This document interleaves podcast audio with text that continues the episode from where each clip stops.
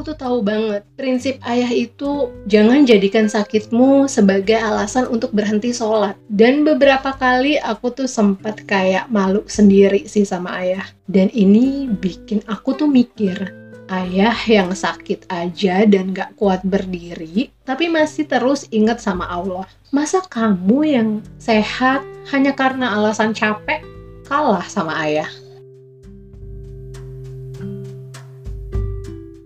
Assalamualaikum warahmatullahi wabarakatuh. Hai teman cerita, bareng Ayu lagi nih. Setelah cukup lama Ayu nggak menyapa kalian di podcast Ayu Cerita. Gimana kabarnya nih teman cerita? Semoga di mana pun kalian berada, kalian selalu dalam keadaan yang sehat dan bahagia Walaupun sebenarnya cukup sedih sih ya dengar berita akhir-akhir ini tepatnya sebelum kebijakan PPKM diberlakukan. Kita sama-sama tahu ya teman cerita kalau tren angka pasien COVID-19 di Indonesia itu semakin meningkat. Dan semakin sedihnya ketika banyak orang-orang terdekatku pun ikut terpapar virus ini. Sampai akhirnya kemarin tuh aku juga sempat isoman.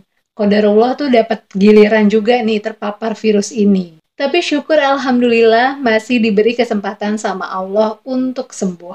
Hmm, kita tuh masih di posisi yang sama-sama berjuang nih teman cerita untuk menghadapi virus ini. Tapi jangan lupa untuk tetap semangat walaupun masa pandemi ini belum berakhir, kita harus tetap minta perlindungan sama Allah untuk selalu dijaga dan dijauhkan dari segala penyakit jaga imun, selalu berpikiran positif, insya Allah bisa sehat-sehat terus. Dan semoga teman cerita yang saat ini dalam keadaan kurang sehat, mudah-mudahan segera diangkat segala penyakitnya, bisa pulih kembali, dan insya Allah bisa segera beraktivitas lagi seperti sedia kala. Amin ya Rabbal Alamin. Nah, di episode kali ini kita lanjut lagi yuk dari episode sebelumnya, masih dalam rangkaian belajar rumus 4S dari ayah. Dan S yang ketiga ini adalah sholat. Ya, dari sosok religiusnya ayah, aku tuh belajar tentang arti sholat ini. Dari aku kecil hingga akhirnya beliau meninggal dunia, aku tuh hampir nggak pernah melihat ayah meninggalkan kewajiban ibadah yang satu ini. Memang untuk kami sebagai seorang muslim dalam kesehariannya kami tuh diwajibkan untuk melakukan sholat lima waktu dalam sehari. Dan dari aku kecil, ayah itu mengajarkan kami untuk menjalani kewajiban ini bukan dengan cara yang memaksa atau sama sekali nggak pernah galak. Tapi dengan caranya yang entah bagaimana, beliau tuh berhasil ngajarin aku untuk menjalani kewajiban ini tanpa beban dan paksaan sama sekali. Paling ini ya, kalau misalnya azan udah berkumandang, terus ayah masih melihat aku nggak beranjak dari kerjaanku, misalnya aku masih ada kerjaan di rumah, ayah biasanya tuh langsung negur, yuk kamu udah sholat, kamu nggak sholat. Pokoknya kalau udah gitu, biasanya tuh aku langsung beranjak sholat, atau biasanya aku jawab lagi nggak sholat ya, kalau memang pas lagi jadwalnya berhalangan untuk melakukan ibadah yang satu ini. Dan satu hal lagi sih yang aku pelajari dari ayah di S yang ketiga ini, ayah tuh nggak hanya mengerjakan sholat ini di masa sehatnya, tapi bahkan di saat sakitnya beliau tuh tetap ingat ibadah yang satu ini. Ya kalau kalian udah dengar di episode sebelumnya, ayahku tuh memang sempat menjalani perawatan beberapa tahun karena penyakitnya. Di kondisi sakitnya, di kondisi lemahnya, ayah itu tetap ingat ibadah yang satu ini ada satu momen di mana beliau tuh sempat terkena serangan stroke ringan. Kalau stroke itu kan syarafnya ya yang kena. Jadi pada saat dalam masa perawatan dokter di rumah sakit, ayah tuh sering kali nanya, sudah azan? Kalau udah gitu tuh, aku ataupun mama ataupun adik kakakku biasanya jawab, udah ya, jika memang waktunya sholat udah tiba. Dan ayah tuh otomatis langsung tayamum dan melaksanakan sholat. Tapi sedihnya karena sarafnya waktu itu sempat kena, ayah tuh sering lupa jumlah rokaat dalam sholat. Makanya biasanya aku tuh berusaha mendampingi beliau di samping ranjang rumah sakit. Jadi misalnya pas sholat asar 4 rokaat, aku tuh berusaha untuk ngingetin dari awal sebelum sholat. Ya, ini tuh sholat asar, ada 4 rokaat. Nanti ayah biasanya ngangguk-ngangguk dan memulai ibadah sholatnya. Nanti kalau ayahku lupa tuh aku biasanya dari samping udah ngingetin. Misalnya pas rokaat ketiga, aku ngasih bisikan kecil gitu sih. Ya satu rokaat lagi. Ya itu salah satu caraku untuk berusaha biar ayah sempurna sih melakukan sholatnya. dan gak lupa jumlah rokaatnya. Ya, walaupun sebenarnya ada yang bilang ketika seseorang sakit dan memang sudah nggak bisa melakukan sholat, maka gugurlah kewajibannya atas ibadah itu. Tapi aku inget banget, ayah tuh pernah bilang di masa sehatnya, dan Allah pun berfirman dalam Al-Quran, saat seseorang sakit dan masih bisa melaksanakan sholat, maka lakukanlah sebisanya. Karena sesungguhnya tuh Allah udah meringankan proses atau tata caranya. Seperti misalnya ketika kita sakit dan tidak memungkinkan kita untuk berwudu, maka Allah membolehkan kita bersuci dengan cara tayamum. Dan saat kita nggak mampu berdiri melakukan gerakan sholat, Allah tuh membolehkan kita untuk duduk bahkan berbaring. Ayah mengajarkannya itu ketika aku sedang sakit. Pas aku kecil dan sakit dan nggak sanggup untuk melaksanakan sholat secara berdiri, ayah tuh selalu menyarankan ya udah nggak apa-apa duduk aja. Kalau aku nggak bisa sholat dengan duduk, ayah bilang nggak apa-apa berbaring. Karena Allah juga memudahkan kita sebagai hambanya untuk tetap melakukan kewajiban kita walaupun di saat sakit, walaupun di saat lemah.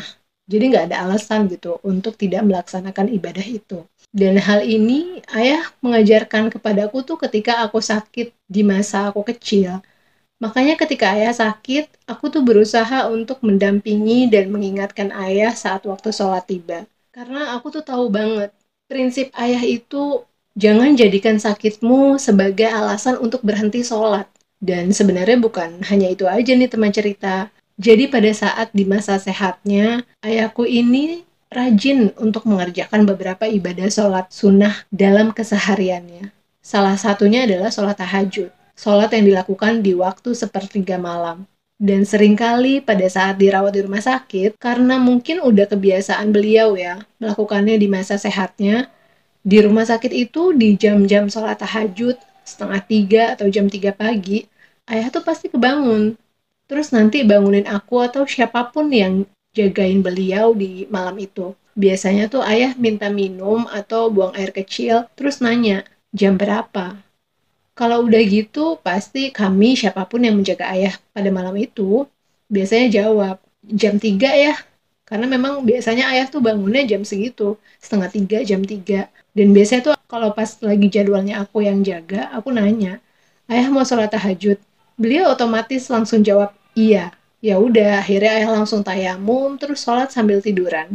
Dan beberapa kali aku tuh sempat kayak malu sendiri sih sama ayah.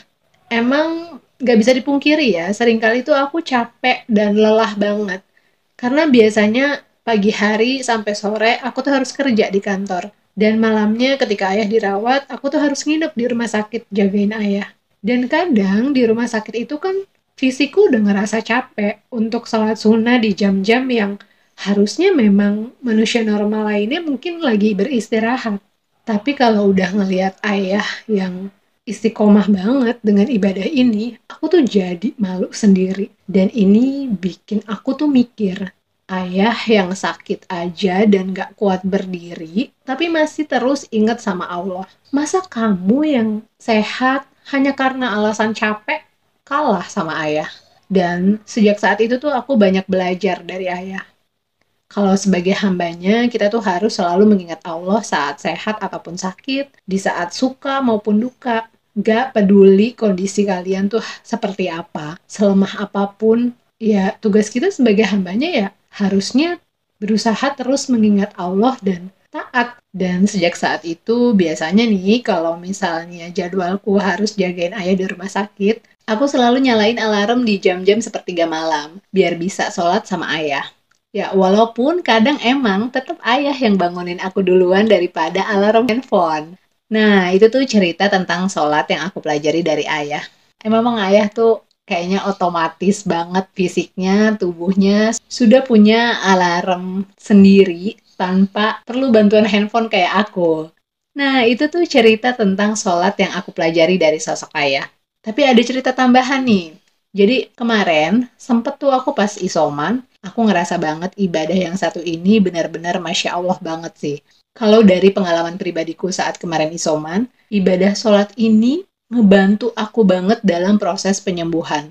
Jadi di masa isoman kemarin, bukan hal yang mudah untuk aku jalani. Karena di minggu pertama, aku tuh bener-bener ngerasa lemah dan payah banget. Ya, sempet mikir yang enggak-enggak juga sih ya.